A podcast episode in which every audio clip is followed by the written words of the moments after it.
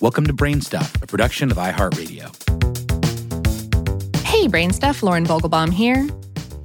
In June of 2018, the remains of what was believed to be an Allosaurus were sold to the highest bidder for over $2 million at the Aguttes auction house in Paris, France. Nearly 30 feet or 9 meters long and 70% complete, it's valuable in more ways than one. Like all fossils, these bones are ambassadors from an earlier time. The creature they belonged to drew its last breath in Wyoming 150 million years ago. It was a different world back then. Earth was considerably warmer, and most mammals were rabbit sized or smaller. Auction houses know there are plenty of buyers who will pay top dollar to own a rare and scientifically significant piece of prehistory. Aguttes sold the skeleton of another meat eating dino for $3.2 million in 2016 and has fetched over $640,000 for a complete woolly mammoth. And those sums look like pocket change next to the 8.36 million that the Chicago Field Museum and several corporate partners paid back in 1997 for Sue, the most complete Tyrannosaurus rex ever found. But wait a minute. How does one come to own a fossil that you can sell to the highest bidder? We spoke with P. David Polly, a professor of geology at Indiana University and past president of the International Society for Vertebrate Paleontology. He explained that laws vary from country to country, but in the United States, fossils that are discovered on federal land are considered public property. Quote, they're held in trust on our behalf by the U.S. federal government.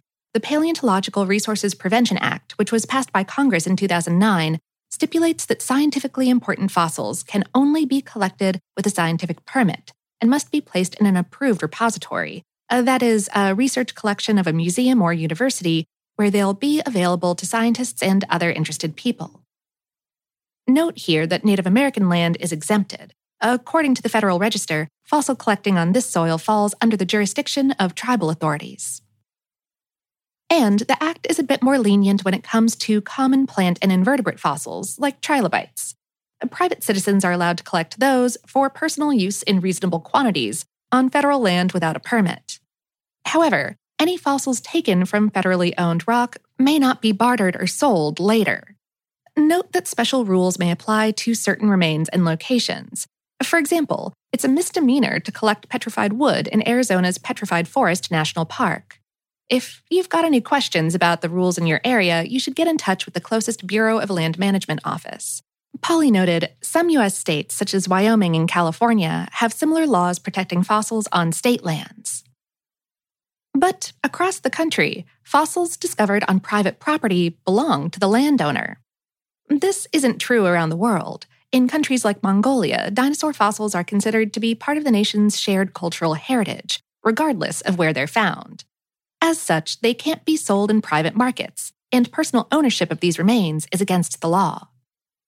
Actor Nicolas Cage, of all people, now knows a thing or two about Mongolia's strict fossil laws.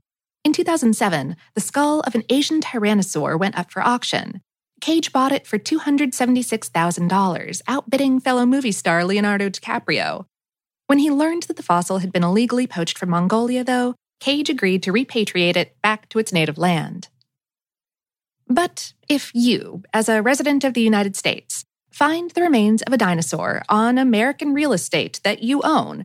You can legally keep it, sell it, or export it. The question is should you? That carnivorous dino that changed hands in Paris in 2018 was excavated from private land between 2013 and 2015. Upon learning that Aguttes planned to auction it off, the Society for Vertebrate Paleontology wrote an open letter begging the organization to cancel the sale Aguttes sold it anyway. The buyer's identity wasn't made public, but they stated that the bones would be loaned out to a museum at some point so that researchers would get the chance to study them. And they followed up on that promise.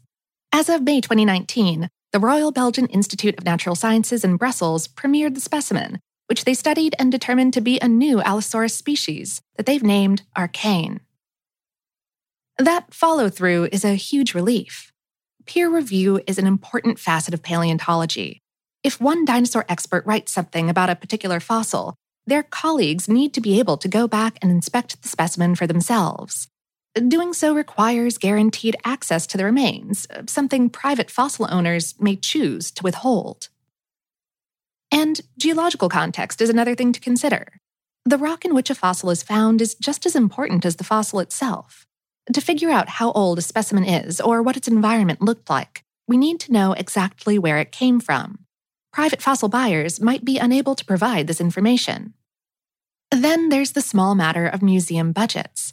Universities and public museums frequently can't afford to meet some of the high prices that have been set by auctioneers and fossil dealers in the wake of Sue's blockbuster sale. Polly said, Almost everybody has gotten excited at one time or another about the massive dinosaurs that once walked the earth. That inspiration comes directly from the fact that many of them were carefully excavated, placed in public trust repositories, and become part of the scientific record. Unfortunately, that same excitement can make people want to have one of their own. It is true that fossil salespeople have made some major contributions to paleontology. Uh, just look at Mary Anning, an English seller of prehistoric treasures who discovered extinct marine reptiles like Plesiosaurus. Regardless, Polly and many of his fellow scientists worry that countries that don't commit to putting their important fossils in public trust, where anyone can study them, are forfeiting a goldmine of knowledge. He said, Fossils are not like works of art. They weren't created to be high priced collector's items. They're rare remnants of our past that are important to us all.